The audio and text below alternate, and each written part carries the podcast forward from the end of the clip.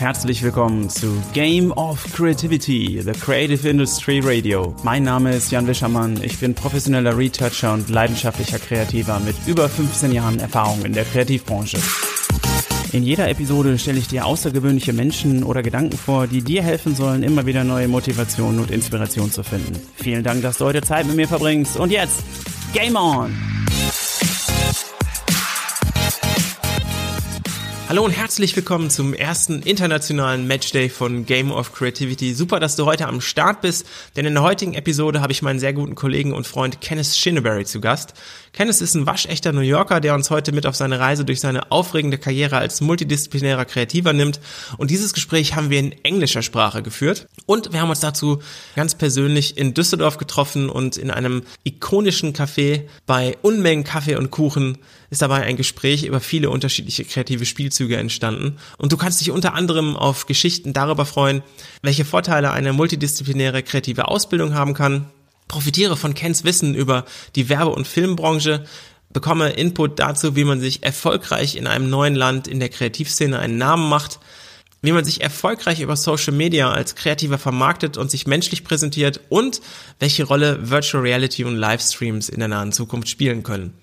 Bevor wir jetzt gleich in die Arena sprinten und viele inspirierende Impulse von Kennen bekommen werden, möchte ich gerne eine weitere Bewertung vorlesen, die ich für diesen Podcast erhalten habe.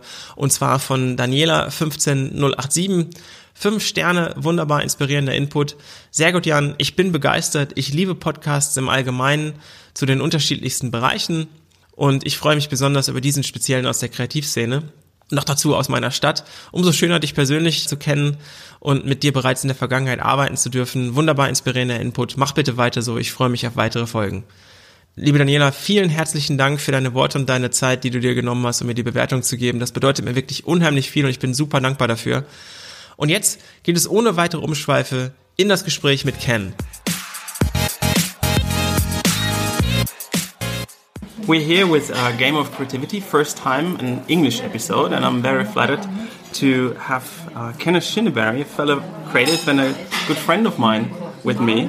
And uh, Kenneth, I'm, I'm super happy to have you on the show and share your incredible story uh, about your creative journey through the world. And thank you so much for being here today with me.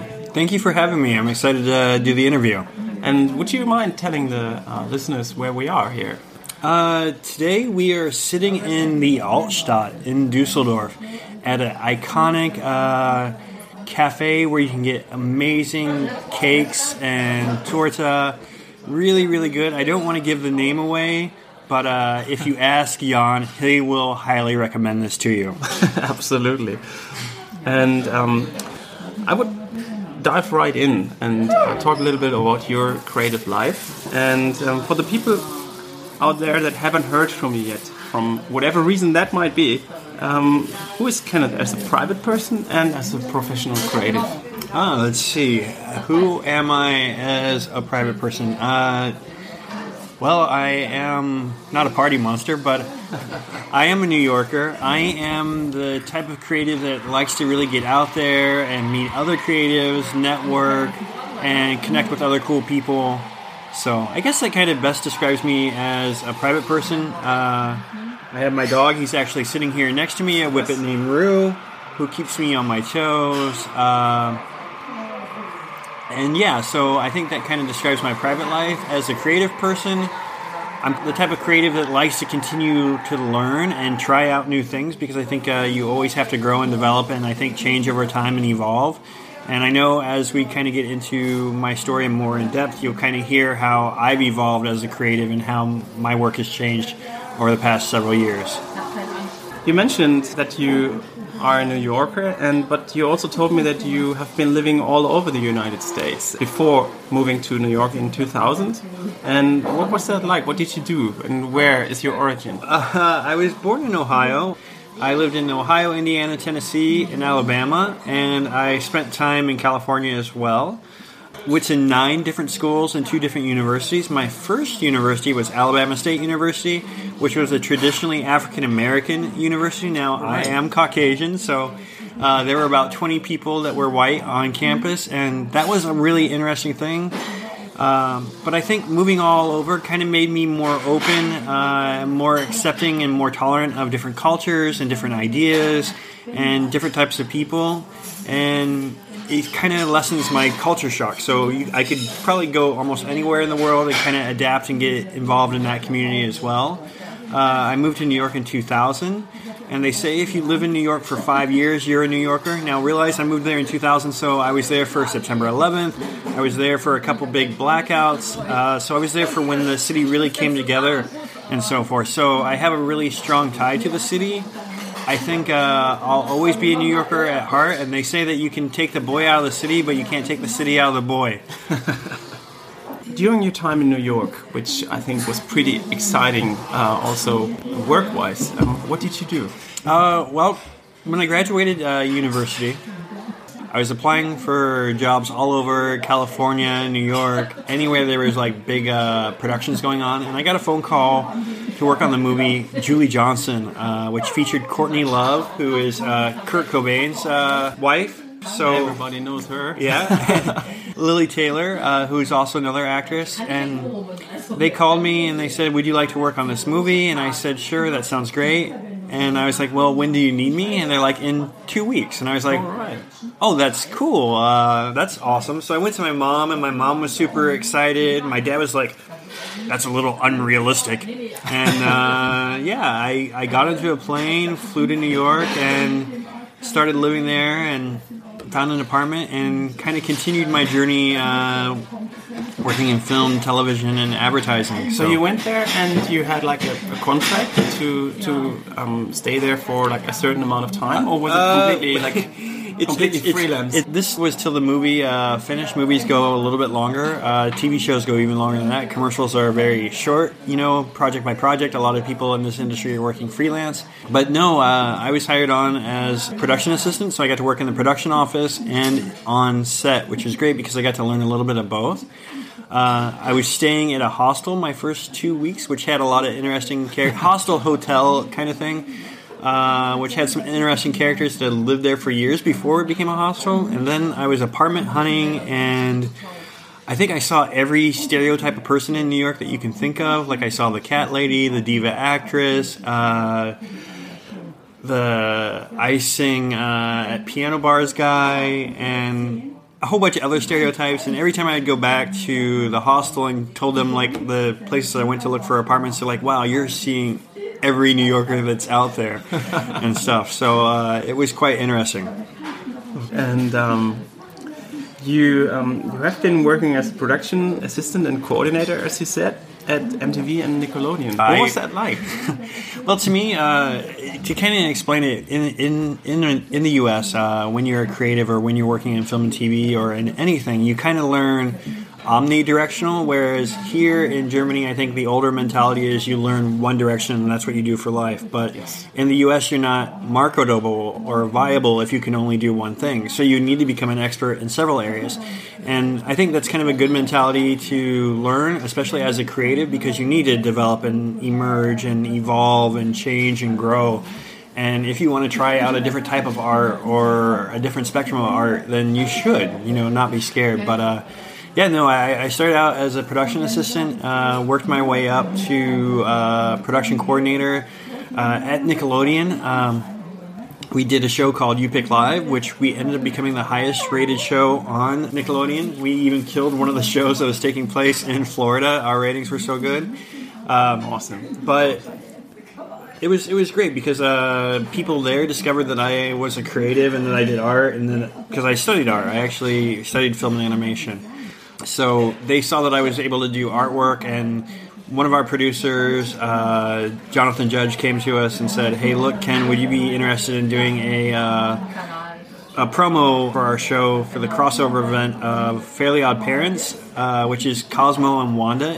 Uh, it's a cartoon. It's 2D, and Jimmy Neutron, which is a 3D cartoon. Uh, I don't know how many people know that here, but I think probably some younger people or people in their teens have watched those shows uh, at least once or twice. So we had to take our live cast, and I had to recreate them in the style of Fairly Odd Parents, and this had to be done live in the control room. I drew every character. Uh, our two hosts, which are a guy and a girl. Uh, we have an African American guy too, a superhero, a wrestler, and a cow, uh, or costume cow. So I recreated them all in the style of Fairly Odd Parents. And now this animation was going to be a dream sequence that took place in the beginning of our show to kind of spark the idea of things going from 2D to 3D. So our live cast going into the 2D cartoon world. So uh, they're like, how can we make this simpler and not animate it and not do voiceover and everything? And I said, okay, yeah, what we can do is I'll make the main character uh, the girl who's dreaming, uh, Candace, uh, Candace Bailey, by the way, and I will. In the main graphic, I won't have her mouth on there, but I'll make a couple different versions of the mouse that can, mouth that can overlay over that picture, and then the director in the control room can easily just push a button and make the mouth open and close. Ah. So it worked really cool. It's a little dirty uh, animation trick, you know, that was cheap, and she just did the voiceover lines live uh, in the studio with her microphone. So uh, it worked out perfectly. But then also did like production for HBO's Down and Dirty uh, with Jim Norton, where I was the production coordinator. Uh, I know you guys might not know uh, Jim Norton, but we had several different comedians on there, like Andrew Dice Clay. If you're a little bit older, you probably know him.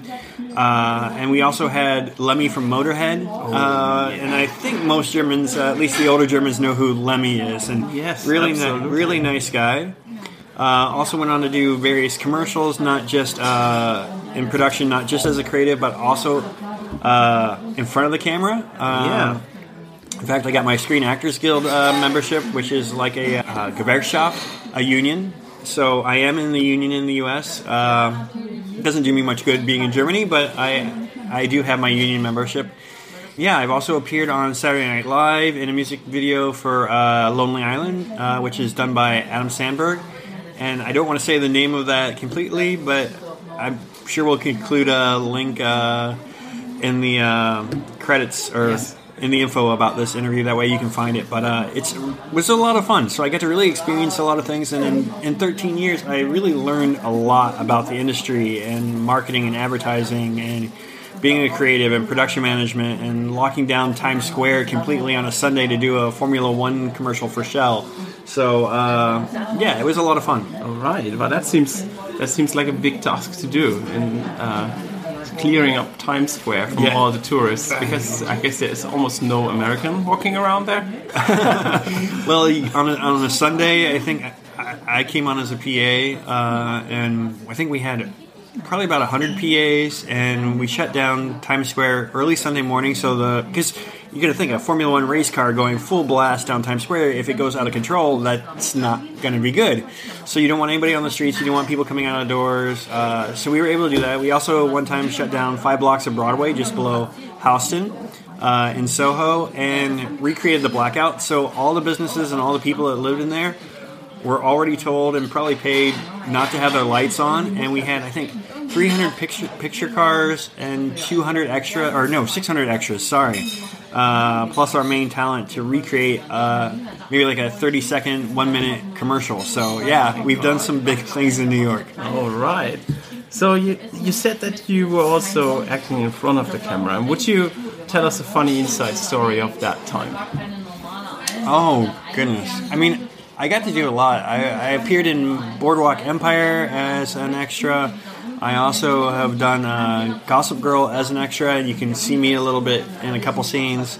Are there any like links to? to Well, to- to I, there, there's there's one there's those? one video, and I'll I'll name this one because this one's not so bad if somebody's playing this in their office. Uh, it's it's called it's done by the uh, improv comedy group uh, that had their own TV show, The Whitest Kids You Know, and um, the song, and you can find this on YouTube, is called Dinosaur Rap. And I played a T Rex, and I had like a vest jacket on, and I had my arms all curled up under it with gloves, and I had this big, huge Tyrannosaurus Rex mask on. I was sweating to death in it, but it was a lot of fun, and the video is still out there, and I still laugh when I see it. So Amazing. Well, let me get back quickly to Boardwalk Empire. Uh, since you since you said that you acted in there, like even if it was a tiny part, uh, did you um, happen to meet the main actors? On this set, unfortunately, not. Uh, but what's cool is um, in in uh, Greenpoint, Brooklyn, along the water, they had uh, the actual boardwalk, and to hide the boardwalk from the public, they took like a you know those freight car or freighters that you see the freight containers that you see on big ships or on on trains. Uh, they had those around it and hollowed out where they could put cameras in, and then they had green screen behind that. So if you were on the street looking, you oh, it's like a freight container yard, you know, for shipping or whatever. So they were hiding the whole set in this kind of container city or something. Yeah, kind of like it was. So it was really cool to see, and uh, and then I was with them in uh, in Jersey.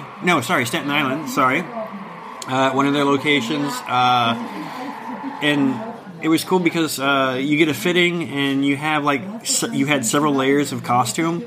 So if they were shooting like a cold layer or a cold scene or that time of year, even if it was hot, you'd have to be all layered up in like these five layers of costumes and I actually probably looked a lot fatter and stuff because if you see the one picture that uh, we took of me on the actual boardwalk set, I, I look like a fat person.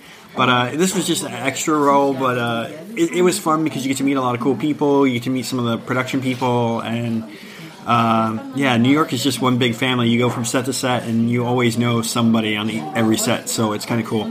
Really amazing story. Thank you so much for sharing. Um, let's travel back in uh, in time for a short while. So eventually you moved to Düsseldorf. That was a complete game-changing moment for you. You said, "Why? Why was that?" Well, I, I moved here in 2012. Me and my wife, my wife is German. Uh, sie kommt aus Mönchengladbach. So, uh, yeah, we, we lived in, I met her in 2007 on the set of a Chuck E. Cheese commercial. So if you're American listening to this, you'll probably get a laugh. Or if you lived in the U.S., you probably know this restaurant. Uh, she was a nanny at the time. And then we got married in 2008 and we lived in New York, like I said, up until 2012. And we started thinking about moving, and we thought about San Francisco, which would have been really cool. And she goes, "Well, what do you think about Germany?" Well, I visited Germany. My first time was in 2007 uh, to visit her when she went back home for a little bit. And we went to like 30 different, you know, cities in two weeks, which was a lot. Uh, so I really got to see a lot of the German culture from big cities to villages. Uh, and this was during the Christmas time, so I was in pretty much every uh, Weihnachts market uh, that there was. Uh, because it's an addiction for an American. It's something new. If you haven't grown up with it, it's like s- super cool to Do see. you have like this tradition over there, like these You Christmas uh, markets or something? See Christmas markets a little bit in New York. We have them, but Ona alcohol, so no alcohol. The ones in New York, the things that they're selling are kind of expensive. Uh, there is one German booth that has Kinder Punch, and so we would bring rum and just pour into the Kinder Punch and stuff. Um, That's what we do too. but uh, yeah, no. So we moved here, and to me, moving here wasn't that difficult. Um, Well, that's a great decision to take, I think. So if you consider decision, if, if you consider moving to San Francisco and you end up in Germany, that's that's kind of unfair. I mean, uh, there, there's some things like, you know, that if I had known beforehand, I probably would have. It would have been different. But uh, Yeah, love takes you places. but uh, I think you know, it helped me grow, and I, I know we'll get probably more into this later on. so let me um, let me ask you: when you came to this this new world for you, um, I know that the first thing you did was a very smart move, or let's say a boss move, because I, I really uh, admire this. Uh, so you moved here, and to connect and bond with fellow creatives, you started the Behance uh, NRW community.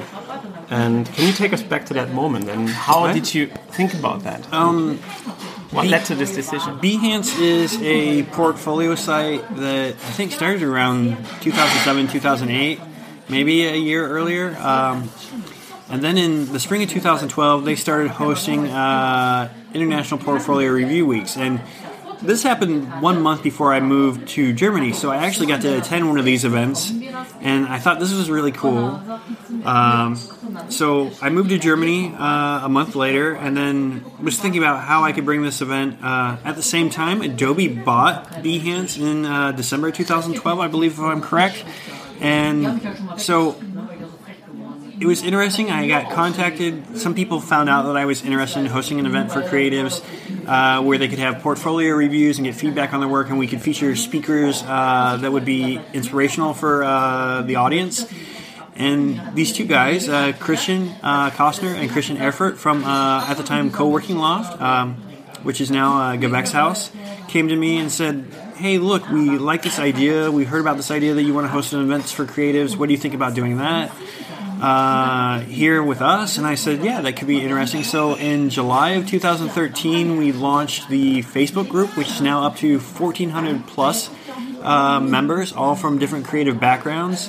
Um, and then in August of 2013, we hosted our first event. Now, uh, Christian and Christian said, I think you should have the event during the week because people won't come on a, on a weekend. So we had the first event on a Thursday, and we got maybe like 30 people in attendance. And so I said, okay, let's have another event in two months, and this time let's have it on a Friday.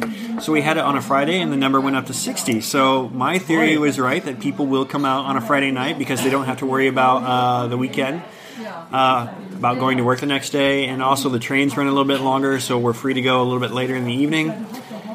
And yeah, then the event started attracting people all the way from the Netherlands, from uh, different places, and yeah, now we get up to 80 to 100 plus, so that's something that's amazing. Uh, Adobe came to me also and asked me to host uh, conferences as well. Uh, we've done two Adobe conferences at the Capitol Theater that brought in the Behance community as well as the Adobe community. Yeah, that's So, actually where we met the first time. Yeah, correct. Perfect. And um, so you started collaborating with Adobe and uh, later with Wacom. So it's two major players of the creative industry. And how did that work out for you? And uh, do you think this uh, this all happened just because you created this community? I, I think a lot of things. Uh, I think, yeah, I have to kind of say that a lot of the good things that happened to me stem or begin with uh, the Behance events and so forth. Uh, so, to me, I just need to give my dog a treat. He's kind of getting a little angsty, but. Uh, the smart thing that I did was after the first uh, Behance event, or maybe a couple days prior to, I emailed some people from Adobe on XING and said, "Hey, look, uh, we're going to be hosting a Behance event, and I thought you guys might enjoy hearing about it." They did a conference call uh, with us, and they sat in and listened. Uh, Christian Christians, um, and Adobe liked the idea. They ended up coming uh, and taking part in our November event. I think we actually did an October one. We did like three events that fall, and uh, so they took part. They really liked it. Wacom took part. I just met Wacom at DoKomi, which is a big anime anime uh, manga uh, conference festival uh, here in Dusseldorf. So I was connecting with Adobe and Wacom, and Adobe said, "Hey, look."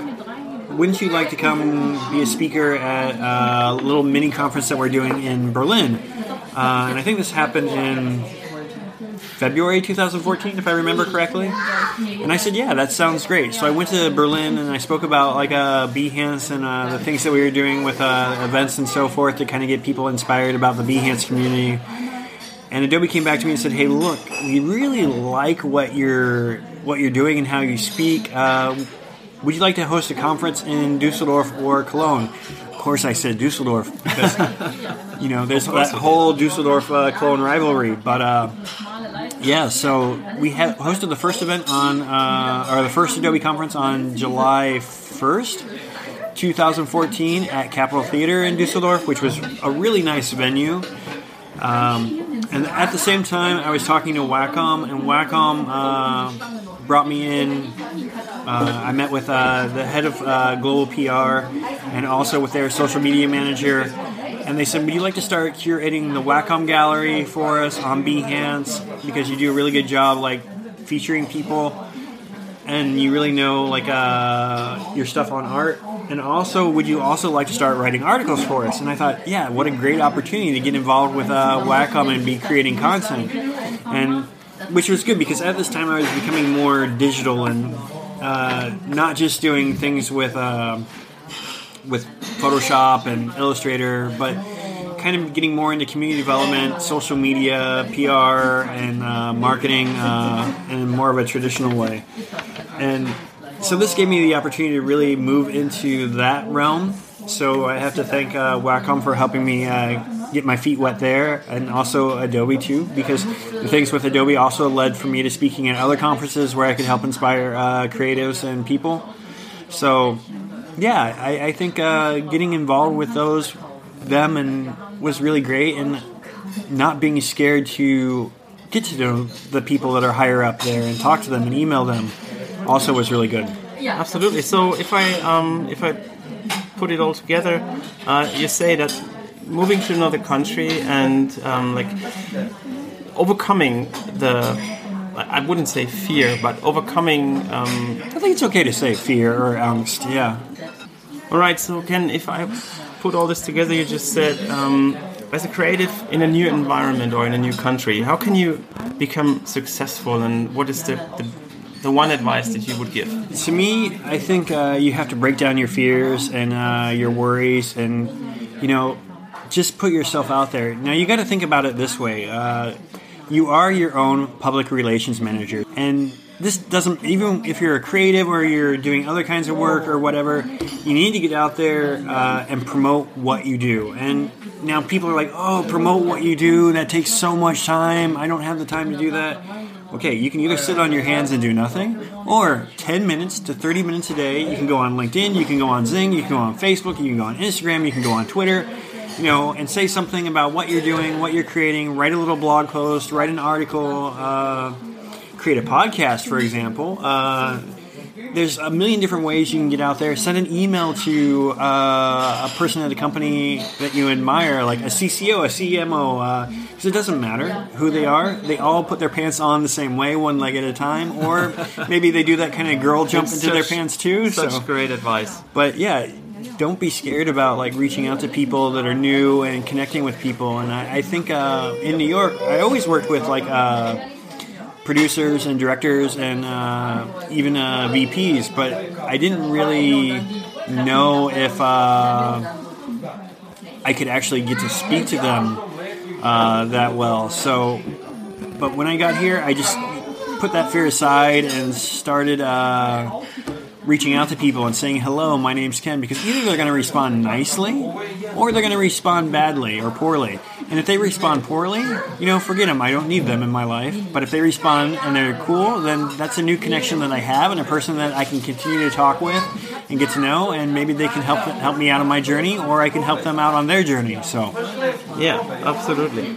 So talking about the creative industry kenneth what do you think are the biggest challenges for creatives today daily and higher? Okay, as, as I stated earlier, to me, I think it's important to lose the fear of putting yourself out there and showing your work, getting out there and just showcasing what you can do and letting people know who you are is very important. Uh, also, I think you should always push the borders and explore, develop, uh, evolve, grow because realize when I graduated in 1999, there was no Facebook, Instagram, Twitter, Snapchat, or I bet there was ICQ and stuff. Yeah, like there was like ICQ, but not like the social media that we have today. And so realize I had to learn this all on my own and kind of develop my own uh, community management and development skills and social media skills. So to me, that was very important. Now look at me. Now I'm speaking at conferences about social media and creativity. So always continue to learn and, and grow. Um, moving to Germany also was not easy. Uh, I think as a creative, moving to a new country or even otherwise, uh, depending, no matter what your industry is, and I see this all a lot of times with expats and internationals. Uh, we're constantly told that our education wasn't in Germany and our work experience wasn't in Germany. So if you're young and you move to a new country, I always suggest taking a, a, class and getting at least one class in or doing some certificates in the country that you're living in. This way you can show that you're learning there and uh, that you've gotten some education and gained some certificates uh, because certificates are very important in Germany. We all know this. They love paperwork here. Uh, so to me, that's very important. That's one of the things that if I had the time and I could go back and change, and I can miraculously make uh, time to go back to school uh, here for even you know for a year, I probably would do- go back and do that. But I'm happy with what I've accomplished and where I am at now and where I'm going. So. But I think, uh, yeah, always just try to progress and move forward and if you hit an obstacle or you make a mistake, yeah, we all make mistakes, but you learn from those mistakes. So just continue learning, continue making mistakes, continue growing and developing. Perfect. Great advice. And um, what was the one clear lesson for you in your creative career? Oh, one clear lesson. That's kind of hard. I think there's a lot of lessons. Uh, if you have to pick one, I let's let's say let's talk about missed opportunity. And now this, I think we're the sum of our experiences. So I'm happy with everything that's happened to me and everything that I've experienced. But uh, there's been a couple times where uh, maybe I kind of looked a gift horse in the mouth, so to speak, and kind of walked the other direction and didn't take advantage of the situation. Uh, there was a stunt coordinator, and I was on the set of. Um, I was the Denis Leary show, but I knew the stunt coordinator from another film that I worked on, and uh, he's he's a big was a big stunt coordinator in New York. His dad is a famous actor. He goes, Ken, give me a call on Thanksgiving and I didn't give him a call on Thanksgiving. I was like, oh, who calls somebody on Thanksgiving? That's a family day. That's a holiday. You know, that'd be like calling somebody on you know Christmas in in Germany and wanting to talk to him. You know, that's kind of like a weird time. Uh, unfortunately, uh, he ended up passing away shortly thereafter. So maybe that was a missed opportunity because uh, I called a couple weeks later and he didn't answer the phone. So maybe he was sick. So uh, may he rest in peace. But that that could have been an opportunity that I could have had. Um, also, one time. Uh, so you say that don't wait. Take yeah, the chances. No, take take the chances. Like there was even a comedian that I was driving around. We were doing a, a movie called uh, My Suicidal Girlfriend, uh, which has the one girl that plays Nikki on uh, Orange Is the New Black, and she was one of the characters in it. And I was driving uh, Dave Attell around, and Dave Attell did uh, this show on E, where he would go out and drink and explore new cities and so forth. And Dave was like with his manager in the car with me and was like, Ah, Ken, I really like your personality. This is cool. Uh, you should come see me at uh, the comedy club uh, this weekend. And he's like, I'll even give you twenty uh, dollars so you can come. And I go, I'm not really allowed to accept money, you know, and so forth like that. That could get me in trouble. He goes, No, we won't tell. That's all right. And he goes, Even if you don't come, just take the twenty as a tip and uh, have fun. Unfortunately, I had a date that night to go see a movie that I worked on, uh, so I opted to go on the date had I went and met Dave at the the comedy theater, maybe things would be a little bit different. But like I said, I'm happy with where I am. But sometimes, you know, there are those things that you look back on and go, all right, you know, this could have been something that could have led to something. So maybe I should have jumped on that opportunity. But then again, like I said, I'm happy with where I am because I am some of my experience and had I done those other things, maybe I wouldn't have met my uh, my wife, or maybe I wouldn't be in Germany. So I'm happy to be here. And I be- I'm truly uh, believing in that everything happens for a reason, and it's always a good reason. Um, Ken, if you'd have seven days, or just seven days, to teach me how to network and to market uh, myself like a pro like you, what would you tell me? What advice would you give me? Uh, the first thing I would say is you have to establish yourself on social media. So on Facebook, LinkedIn, XING, Twitter, Instagram, and I know in Germany that there might be some fear uh, over joining a Facebook or some other social media platforms and putting yourself out there because your data or your information is always kept. But this is why, like uh, on Facebook, you have your separate page that's more personal, uh, where you can show pictures. That's your your main thing. But you can set up another page that's kind of your professional thing, where you're showing off who you are and uh, what you're interested in. Now realize you can't if you're a brand, for example. It's not always you can't always be like buy, buy, buy, buy, buy. And so as a creative, you don't always like want to be like, look at this, look at this, look what I did, look at this, look at this. Uh, you kind of need to like acknowledge other things, or if there's an article, or say you're into game design and you see that Blizzard launched a new cinematic, then share a post like about that cinematic and say, ah, I was really inspired by this, and so forth. Or if you attended like. Uh, an exhibit, like a photo gallery. Share that on your spread. Like I went to the, the pop up uh, gallery done by Wolfgang uh, Sun here in Dusseldorf. And so the first thing that I did was record a hyperlapse while I was there, and I shared that on Instagram. Uh, you know, so this way I'm not always sharing, you know, stuff that's always about me. I'm sharing things that are about other people as well. Also, uh, regarding social media, you need to be very genuine and authentic. So if you're a brand or an agency or something like that and you're using stock photos now stock photography is great you can do a lot of cool things and make cool uh, compositions with them but use photos that come from you and from who you are, um, and be more like genuine to you and true about yourself. And this is something that uh, we always talked in the acting world is when you go to a uh, when you have a headshot, for example, and you have you're going on auditions.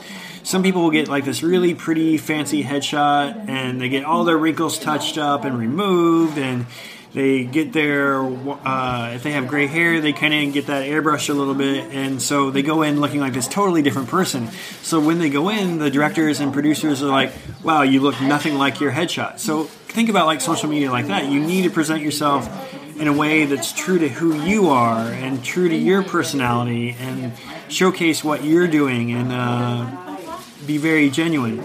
And then when you get out there also I think sometimes writing articles uh, about what you're interested in, and I, I, know people that are interested in the gaming industry, and I, I always tell them, hey, look, if you start writing articles about uh, the games that you enjoy from your perspective and why you like them, and if there's a certain piece of artwork in the game, uh, then write about that, whether it be like a paragraph or two paragraphs. Share that on LinkedIn. Uh, if you're into photography, then sharing an article on photography uh, about something that you like or that you attended like a photo expedition and write your thoughts on this expedition uh, and then post it on linkedin as an article this way you can show people that you are an expert in what you're doing and that you are an influencer uh, if you're doing something new uh, create a video where you, like say you're an artist and you just bought new pens by uh, Letraset or uh, Sakura or something like that do an unboxing video or something cool where you're showing showing off what you use to create your artwork or when you get a new delivery from something show what if you're if you're streaming live and you get a new camera or a microphone open that microphone up live and go oh wow this is really cool. I just got uh, the h2n handy recorder. This is what jan is using. Uh, and showcase like showcase like that. This way, you can show that you're an expert in what you're doing, and once you showcase that you're an expert, then people will start coming to you and going, "Hey, look, uh, this is really great what you're doing. Maybe we can help sponsor you, or maybe you can come speak at uh, this event." Or people will start emailing you and messaging you and say, "Hey, look, I just want to get to know you better. I think what you're doing is great." So, to me, there's a lot of ways to get out there and really market yourself and you can do this in baby steps. It doesn't have to be all at one time, and you don't have to post. Not all platforms at the same. time. Yeah, and example, example, uh, yeah, this is something I, have talked about a lot. Is you have to realize that your audience might be different on each platform. Like on XING and LinkedIn, of course, it's going to be more professional, and so you got to keep your posts a little more professional. And when I post on uh, LinkedIn, I always try to share a photo or an image um, and I don't always post about myself. Sometimes I talk about other things that are going on in the community, or if I see an amazing article, then I reshare it. Um, on Facebook, I know that I get people that are artists and professionals coming to my Facebook page, so I kind of have that a little more personal and fun loving my Instagram is where I totally test my artwork out and see how people react to it. And I kind of engage the people that are viewing and interact with the people. Engagement and interaction is something that you definitely should learn regarding social media and even networking in real time as well too. Um, but Instagram is where I test out things. So if I do a drawing and I really like that drawing and I share it on Instagram, even if it's just a five minute sketch just for shits and giggles or fun, so to speak, uh, then I posted on Instagram. If it gets suddenly like you know 100 plus likes, then you know I might start thinking about maybe I should take this illustration and turn it into a graphic and add it to my portfolio. So, uh, and if you're posting things on Snapchat, which I, I don't do, uh, I, I, do have it, but I don't really use it. Uh, then you got to realize your audience might be a little bit younger. So how can you connect with that audience? So maybe these are people that are interested in art or learning art and want to see what you're doing creatively. So if you talk to them like a fun-loving and carefree person, and you know get down on their level, uh, then that's okay too. So you got to realize every platform is different and every audience is different, and also. Um, what works for me or what works for another person might not work for you. So you kind of have to explore and see the best way because things change overnight with social media. Trends change constantly. So you got to kind of find your niche and then also still be willing to continue to experiment with how you're posting and sharing. And that will really get your name out there. Absolutely. Thank you so much for that X course. And um, So let's talk about the future um, briefly. And what are your visions for your further journey as a creative?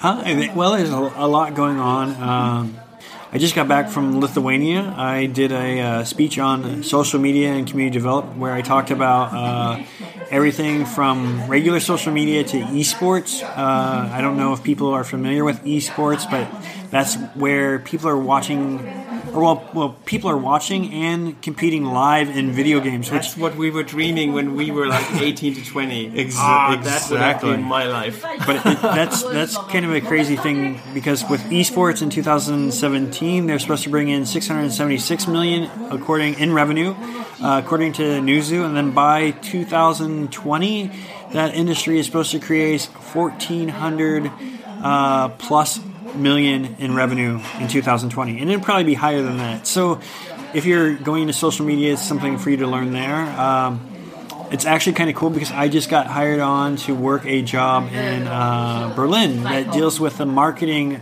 of gaming. And I don't really want to name the company right now or the companies because it's two but I'm excited to be taking that step. Uh, even though it's sad that I'll be leaving uh, Dusseldorf, but you know you have to expand your wings and absolutely. The creative go. world is a small world, so I'm pretty sure we stay connected. Of and, course. Um, well, congratulations! I guess it's a great new chance, a new step, and. Uh, just go with it and go with the flow. I think it's it's going to be a really cool chance to develop now talking about this, how do you think the creative industry will or will have to change?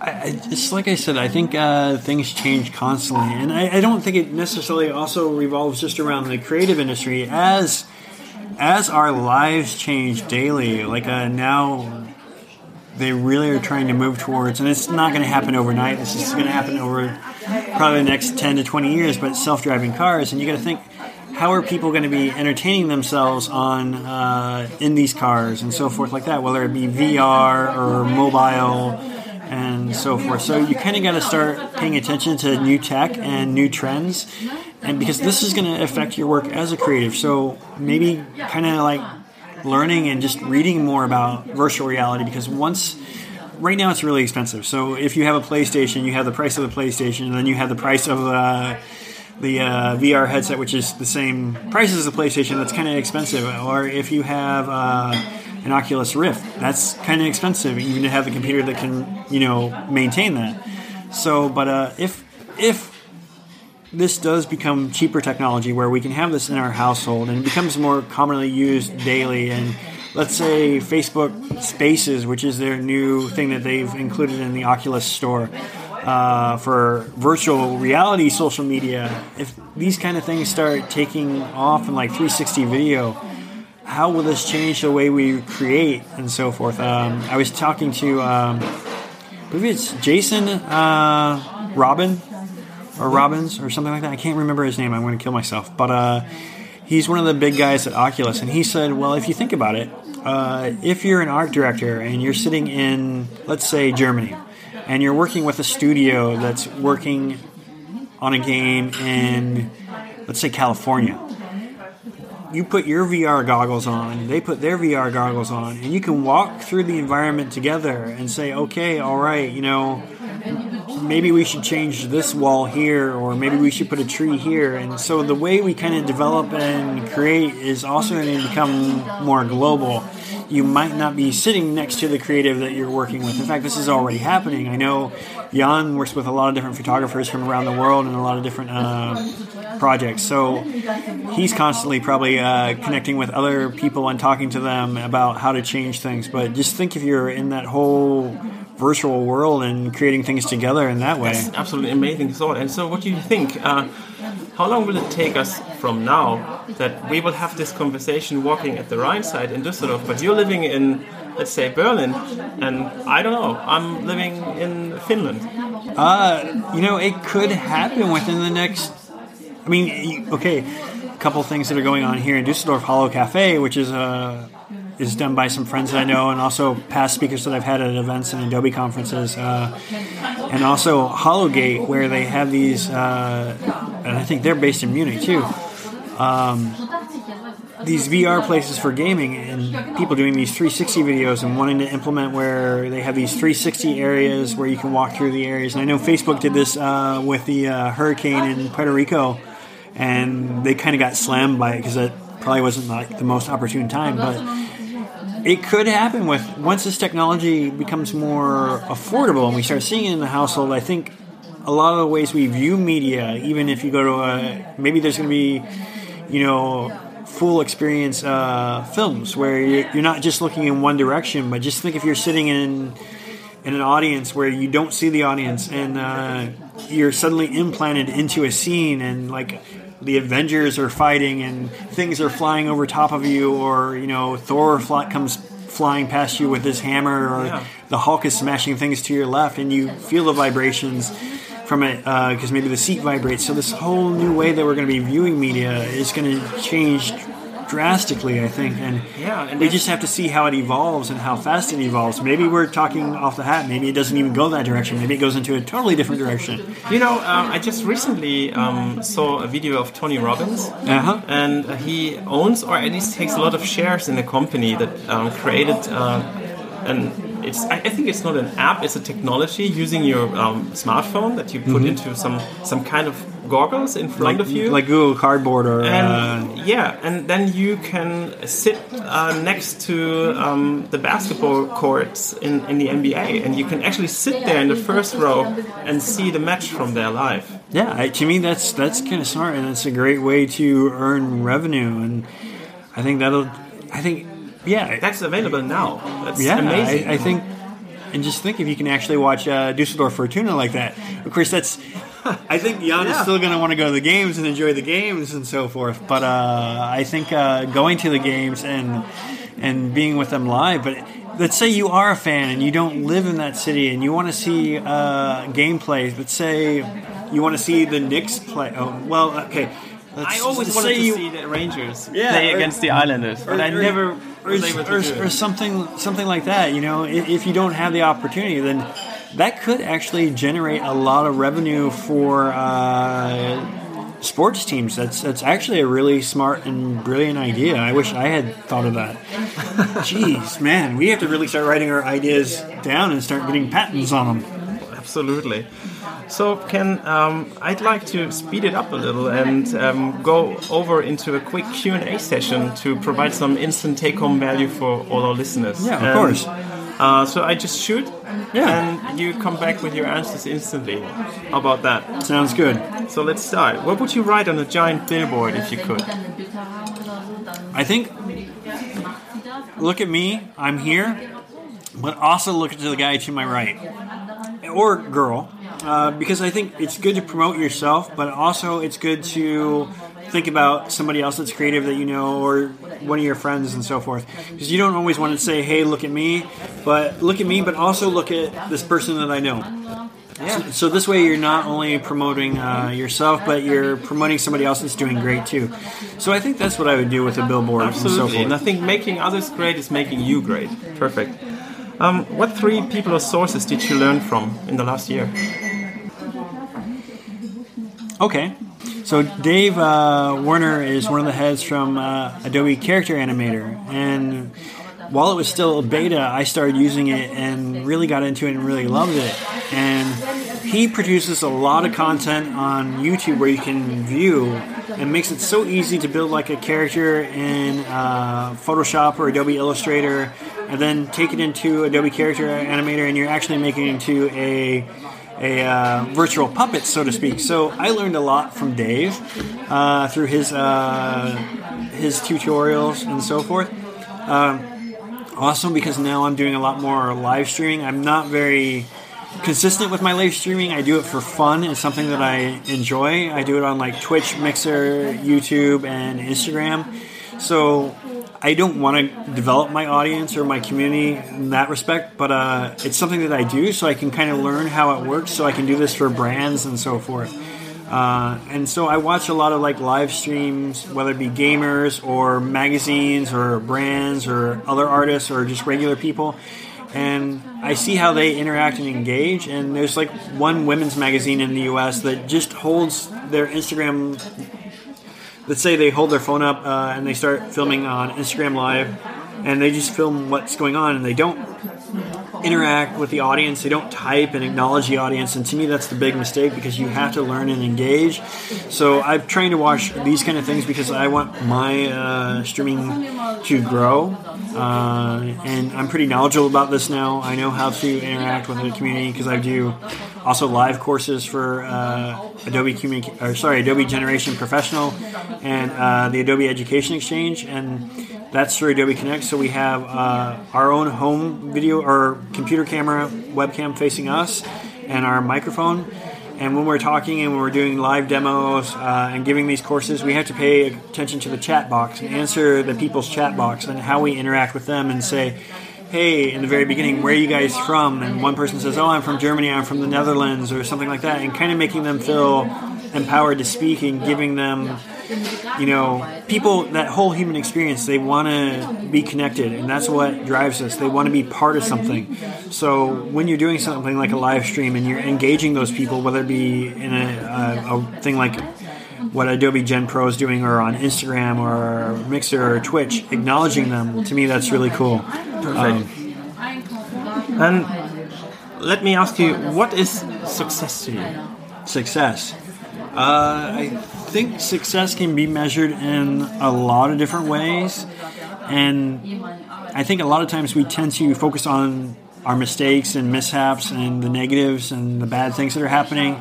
Uh, I think it's always good to set little goals uh, or try to and kind of accomplish those goals moving forward. Like, what do you want to do? Do you want to get certified in Google Analytics? Do you want to get certified in Google AdWords? Do you want to get certified in Photoshop? Do you want to uh, learn a new tool or develop. Uh, so you can have your little successes like that, setting these little goals. Uh, but don't focus on the negative. You know, realize those negative things that happen are just learning experiences. And yeah, we kind of want to limit the mistakes that we make, but you learn from those mistakes and you move forward. So don't always think on the negative, and also realize that even if uh, you're doing things bad and you see another artist that's succeeding and so forth like that, go, oh, you know, that's he's he or she's always doing so good. I wish I could do that. Uh, that artist faces the same challenges too. So, and they also face negatives, and they're probably thinking the same thing. Like, oh wow, there's this other artist out there, and he or she's doing better than me. Um, I think uh, Andy Warhol put it best, uh, and I, I, can't paraphrase it correctly or completely the right way, but he said something basically to this effect. Um, while people are viewing your art, whether they're deciding they love it or hate it, keep creating more art. And to me, that's something smart to think about and to really take into consideration and do because, you know, if you're an artist and you're creating artwork uh, and you have an audience of 10 people, maybe, let's say, seven of those people don't like your artwork, but three other people love it all it takes is one of those three people to go, hey, wow, this is really great, and they might discover you. Um, because you never really know when or where your talents will be discovered. So to me, getting it out there and just showcasing it uh, is is uh, the smart way to go. So okay. Um, which advice you hear or notice in your industry is the worst?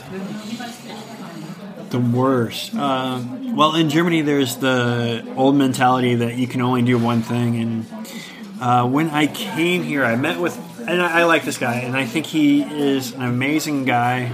Uh, he's highly creative and he does great things. But he met with me and he goes, uh, You know, I see you're doing illustration photography and all this and that and the other. Well, you can only do one thing here.